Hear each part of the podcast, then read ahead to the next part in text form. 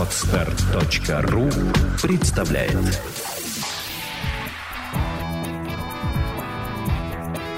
Александра и Андрей Капецки в лучшем психологическом подкасте «Психология, мифы и реальность».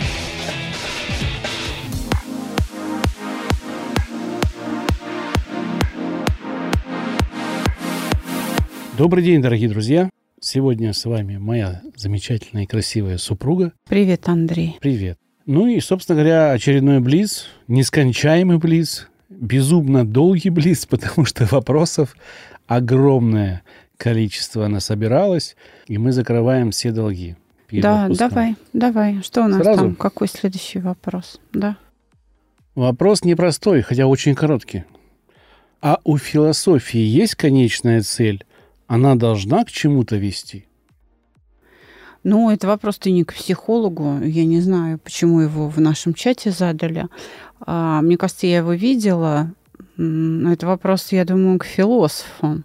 Потому что для меня э, философия это, кстати, очень практичная наука. Просто изо дня в день мы ей пользуемся.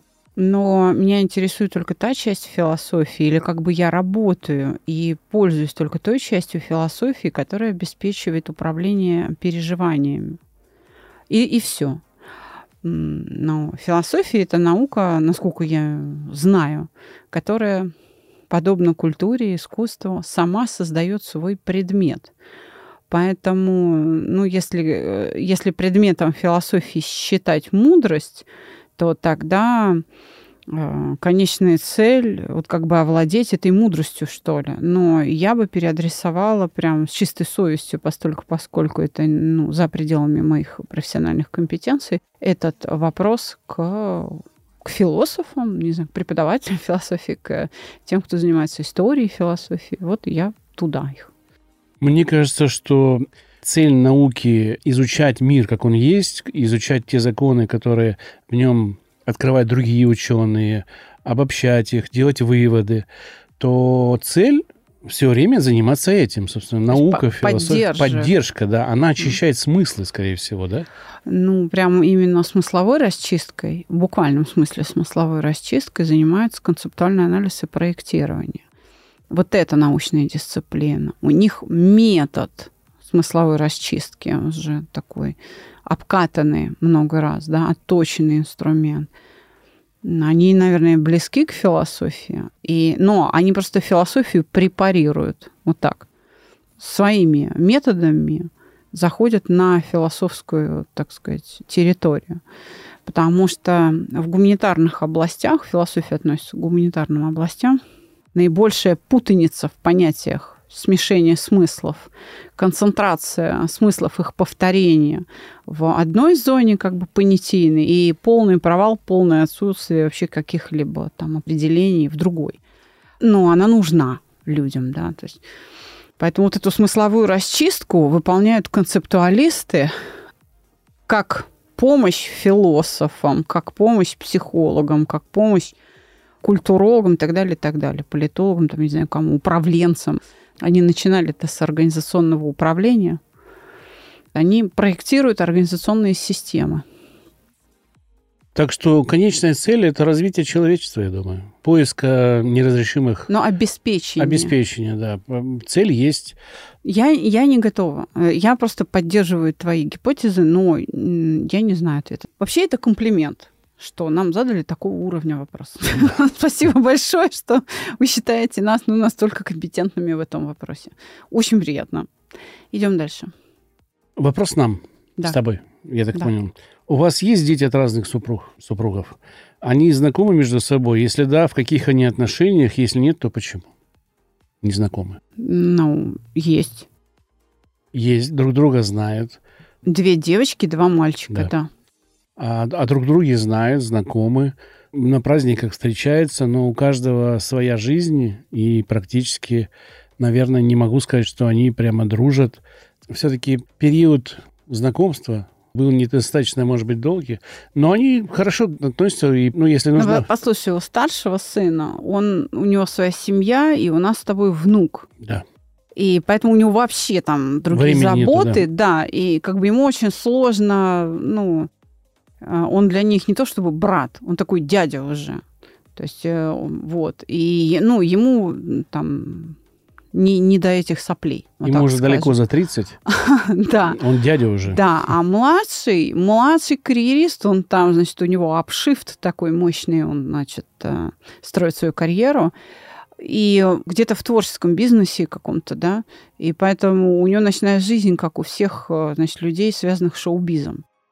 И поэтому, да, он, пишет, он при... пишет музыку, он занимается э, линейкой одежды, да. он работает в большой фирме продюсерской, одной из самых крупных э, Которая в России. как раз держит ТикТок Дом, вот это. Да, TikTok. Да. Ну, в общем, у него там, да, своя жизнь, и поэтому просто он днем спит, вечером, ночью. Да, там... и они, ну, как бы в да. силу графика редко пересекаются. Но... Отношения хорошие, да, дружеские. Дочери тоже делают карьеру, собственно говоря. Ну, одна вот младшая сейчас будет программистом у нас, да. вторая работает тоже в очень крупной компании и на хорошем счету. В общем, дети между собой общаются по надобности. Если какая-то возникает проблема у кого-то, они находят без нас... Послушай, дети общаются по надобности не то чтобы между собой, с нами общаются по надобности.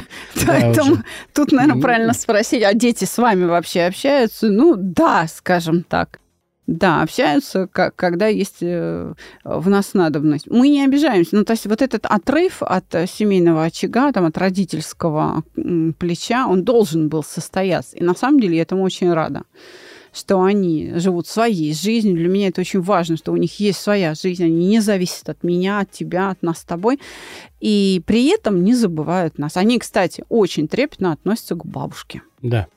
Все-таки резюмирую знакомы между собой, в хороших отношениях, проблем нет. Да. Следующий вопрос. А что является причиной заболеваний? Неправильный режим или стресс?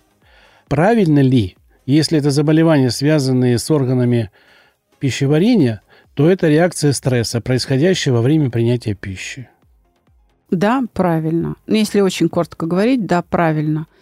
Но э, неправильное питание, неправильный режим жизни, ну, так скажем, нездоровый, да, тот, который по природе своей не соответствует задумке там, создателя, как мы должны функционировать. Мы же не летучие мыши, чтобы по ночам да, активничать, а днем значит, отдыхать. Неправильное питание, неправильный образ жизни – это фактор очень важный, ключевой, который создает условия для того, чтобы стресс был губителен. То есть а, оно создает условия, при которых ты не можешь справиться со стрессом. Поэтому оба фактора одинаково важные. Вот и все.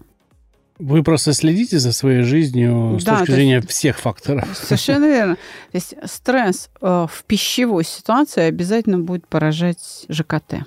Вопрос от Натальи. Насколько важна дисциплина в жизни ребенка? Ведь есть дела, которые не всегда хочется делать ну, самим взрослым, приходится заставлять себя. Раньше нас воспитывали «надо, значит, надо», идешь и делаешь, не спрашивая, зачем и почему. А вот в современном мире уклон идет на понимание своих желаний, делать то, что тебе приносит удовольствие. Какому ребенку самому хочется сесть учить уроки? Выполнять домашние обязанности. Неужели дисциплинированными становятся только те, кто занимается спортом или военные? Ой, боже мой, какая-то иллюзия о дисциплине военных. Да, там, кстати... Это, ну, это такое... Но я, так скажем, с ними общаюсь, э, поэтому это... А, ну, им не хочется, но они встают и делают. Поэтому если под дисциплиной мы подразумеваем добровольно встать и сделать, то ну, это какой-то верх вообще мастерства дисциплины, потому что дисциплина армейская, она строится на том, хочешь ты, не хочешь ты, никто не спрашивает, иди и делай. В спорте, в общем-то, э, во многом так же. Но, скажем так, дисциплина нужна. Нужно понять, что это. Что мы подразумеваем под этим словом? Вот это сейчас ключевое. Давайте определим понятие дисциплины. Если под дисциплиной мы подразумеваем самопринуждение, то в этом пользы нет. Оно может быть применено в жизни очень дозированно. Например, в ситуации угрозы. Когда тут тебе некогда, знаешь, с собой договариваться.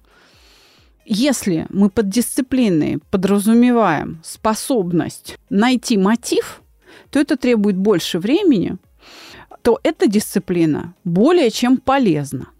Вот у современных э, детей проблема вызвана чем? Погоней за вот эти вообще идеи гедонизма. Погоней за удовольствиями.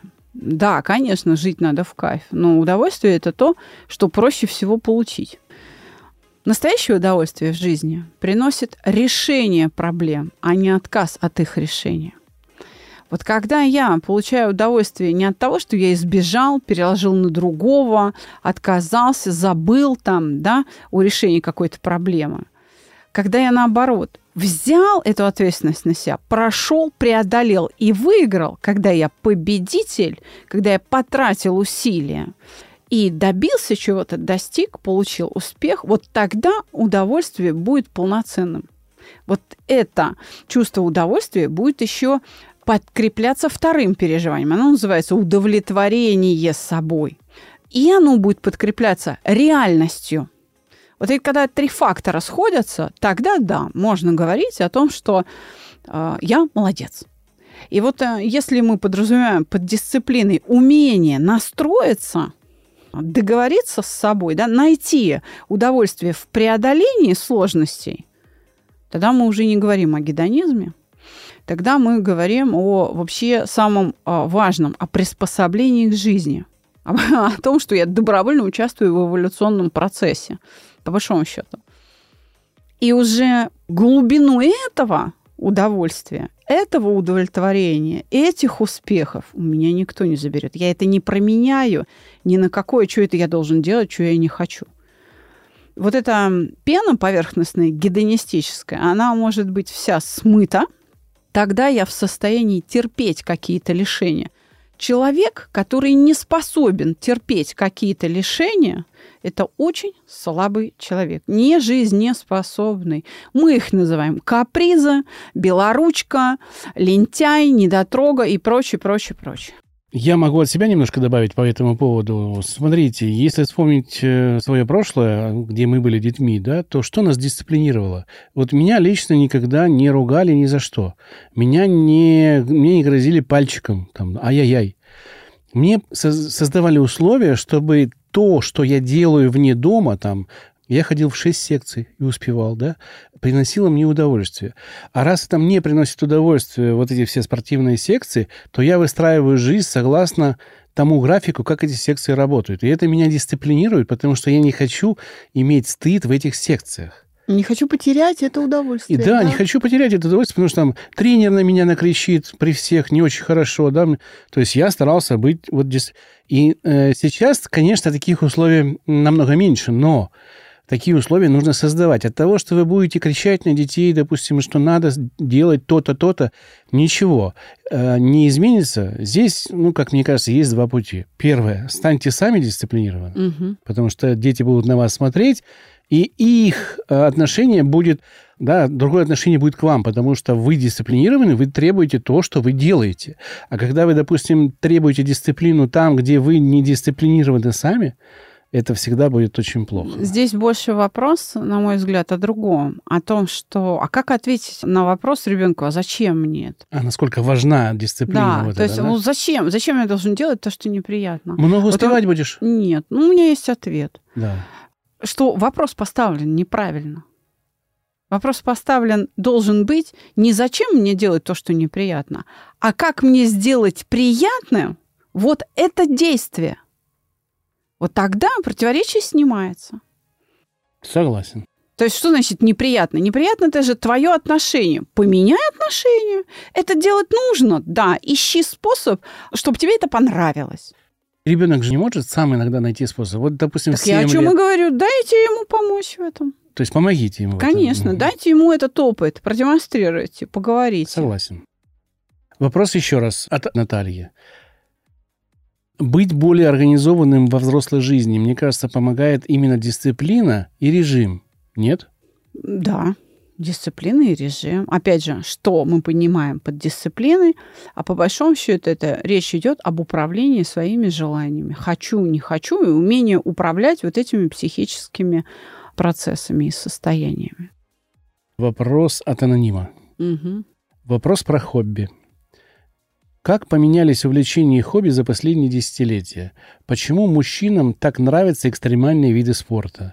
Может ли это быть связано с адреналиновой зависимостью и вообще что это такое? Почему периодически их тянет в походы в суровых условиях или испытания? Как вызов себе преодолею или нет? Насколько в современном мире необходимы навыки выживания? Например, как развести костер, ориентировка на местности и т.д. Почему женское хобби как-то больше связано с монотонной работой руками? Цветоводство, рисование, вышивание, вязание, то есть какой-то такой расслабляющий вид деятельности. Обязательно ли хобби должно быть объединяющее или совместное?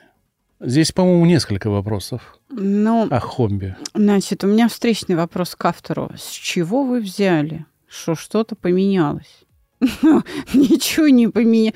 Все так и было всегда. Ну, почему мужчины любят вот это преодоление? Ну, мужчине важно это самоощущение, что он может. Где он его может взять? Что, в городской жизни, что ли? Ну, на диване он это не возьмет. Самоидентификация мужская, она как раз требует подкрепления в виде реальности. Да, я залез на Эверест, и я там не помер, да, еще, ну, дошел живой здоровый туда-обратно. О, как я могу. Это поддерживает статус, его самоощущение мужское. Но я хочу сказать, что, как и раньше, далеко не все мужчины лазили на Эверест, так и сейчас. Сейчас э, э, большое количество мужчин, которые в лучшем случае бегают, Понимаете, в лучшем случае там полумарафон, марафон и что-то такое. А сейчас большое количество мужчин, скажем так, детородного возраста, да, которые э, в качестве э, ну, получения ощущений используют симуляторы. Они играют в игры компьютерные, где они могут э, как бы симулировать вот эту геройскую деятельность.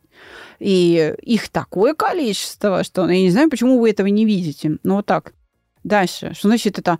А, у меня встречный вопрос. А почему речь идет о мужчинах? Вы знаете, ну, поинтересуйтесь состав альпинистских групп, например, или состав групп, которые там парашютным спортом занимаются. Да там половина женщин, если не две трети. Женщины как раз сейчас амазонками становятся. Ну, э, это правда. И, и очень много мужчин, которые занимаются выпечкой с удовольствием. То есть вот среди моих а, клиентов есть э, мужчины, которые прошли Ironman. Ну, это тяжелейший вообще триатлон э, маршрут, да, Ironman. Они прошли Ironman, но при этом прекрасные кулинары. Дом готовят вот именно они. Хотя там в семье еще двое детей, а, сыновья, хоккеисты, суровые мужики. Вот, женщина, да, но тоже работает, но в семье готовит отец. И как бы он даже никого к плите не подпускает. Но мама за рулем. Да, она не любит экстремальный спорт. Но опять же, есть э, мужчины, которые как раз очень любят рисование, творчество, кондитеры прекрасные, торты делают, да, мужчины. А, есть мужчины, я знаю, среди своих клиентов мужчин, которые прекрасно вяжут одевают, ну, как бы себя, друзей.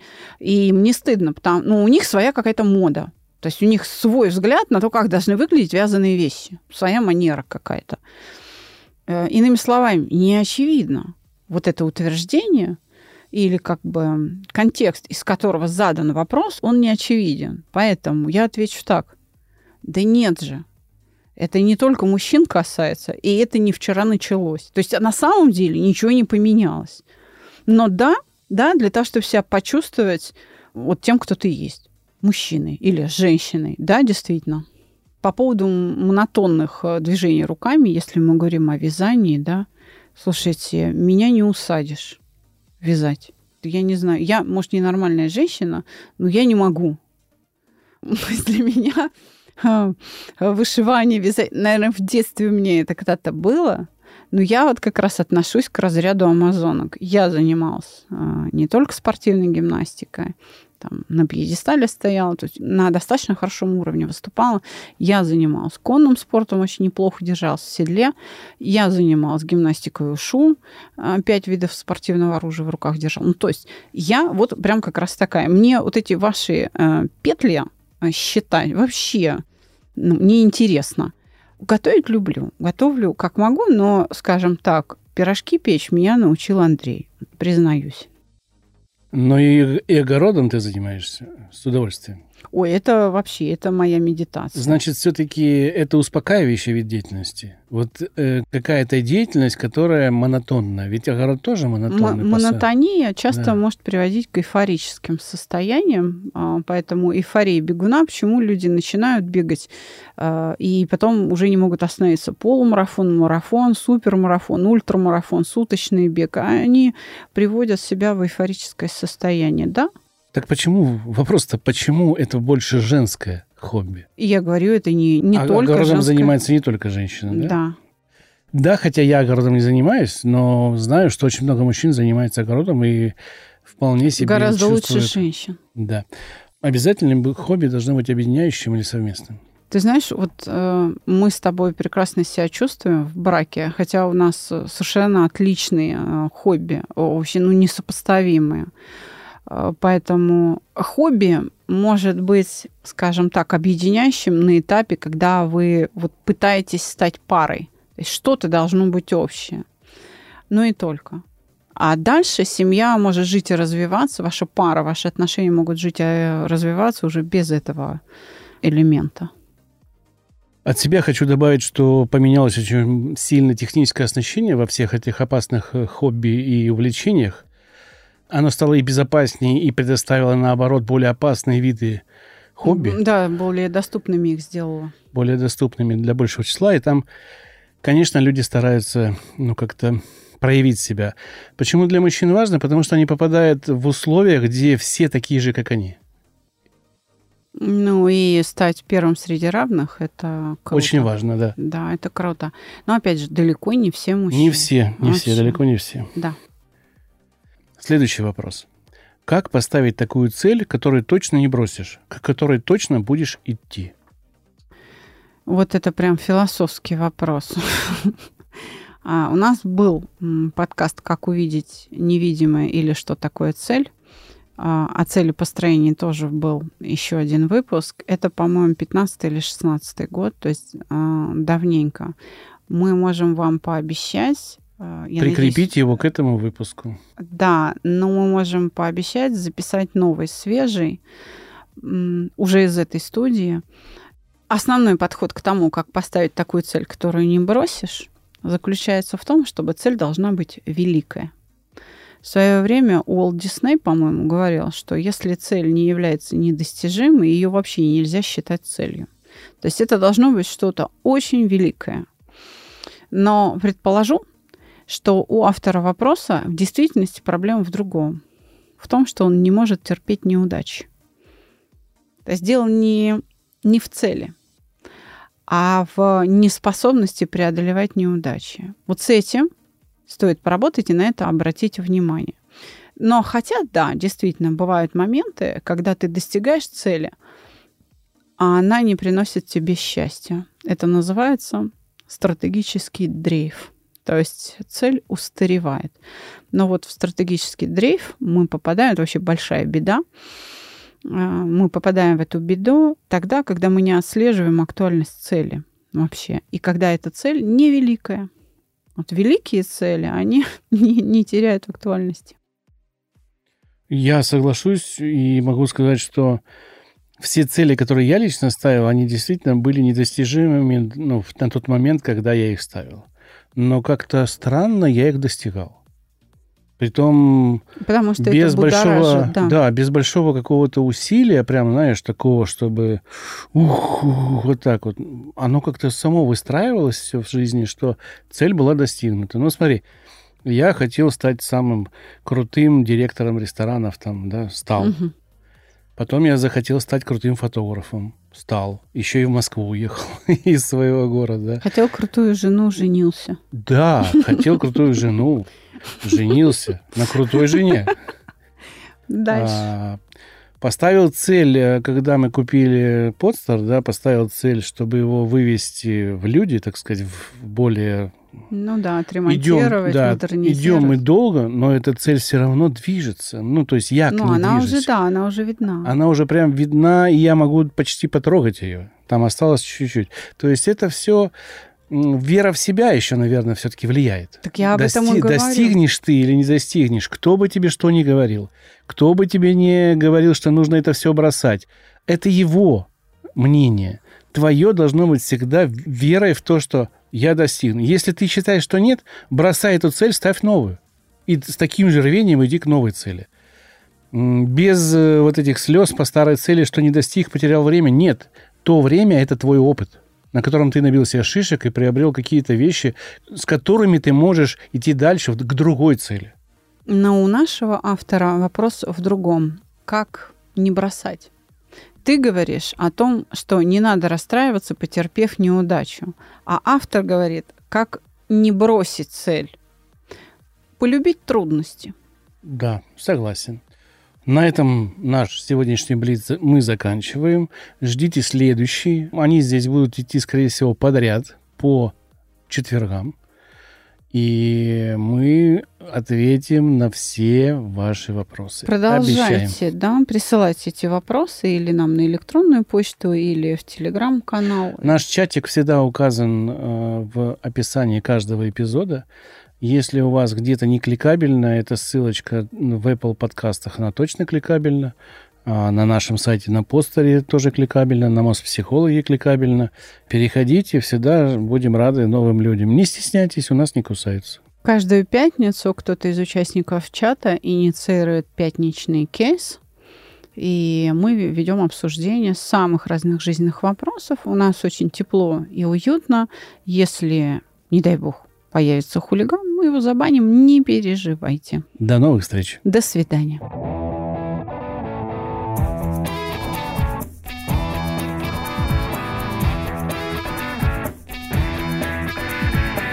Психология, мифы и реальность. Слушайте каждый понедельник и четверг.